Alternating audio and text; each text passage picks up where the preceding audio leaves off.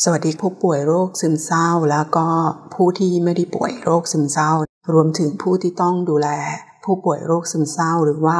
บุคคลข้างเคียงนะคะที่มี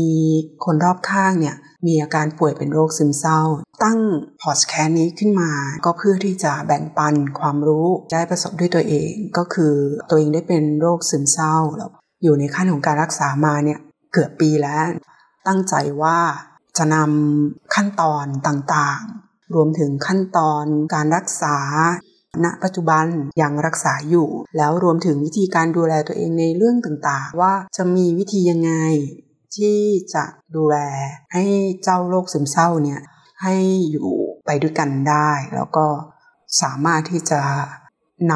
ำความรู้หรือว่าประสบการณ์เนี้ยมาแบ่งปัน เพราะว่าเป็นที่ทราบดีกันอยู่แล้วว่าโรคนี้นะ ถ้าใครเป็นก็มีโอกาสถึงขั้นที่จะฆ่าตัวตายได้ ดังนั้นเพื่อที่จะป้องกันคนรอบข้างหรือตัวของเราเองเนี่ยที่เป็นเนี่ยเราจะมีวิธีการ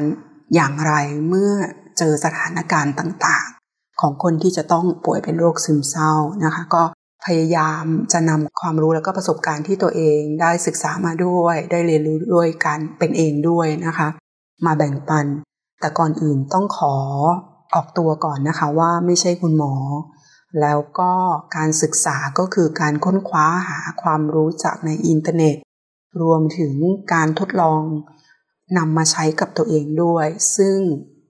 ไม่ใช่วิธีการรักษาโรคซึมเศร้าที่จะนำไปใช้ได้กับทุกๆคน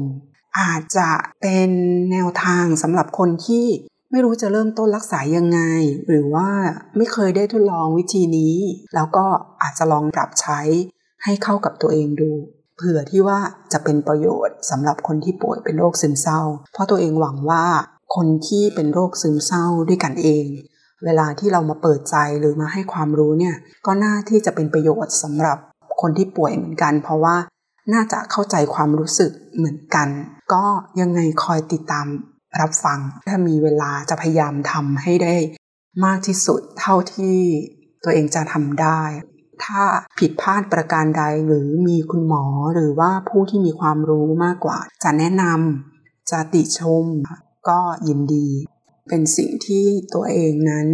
นำออกมาให้ความรู้เอง แล้วผู้ฟังก็ต้องใช้วิจารณญาณด้วยในการฟังพอดแคสต์นี้น่าจะเป็นประโยชน์ ติดตามให้กำลังใจกันด้วยแล้วกัน ขอบคุณค่ะ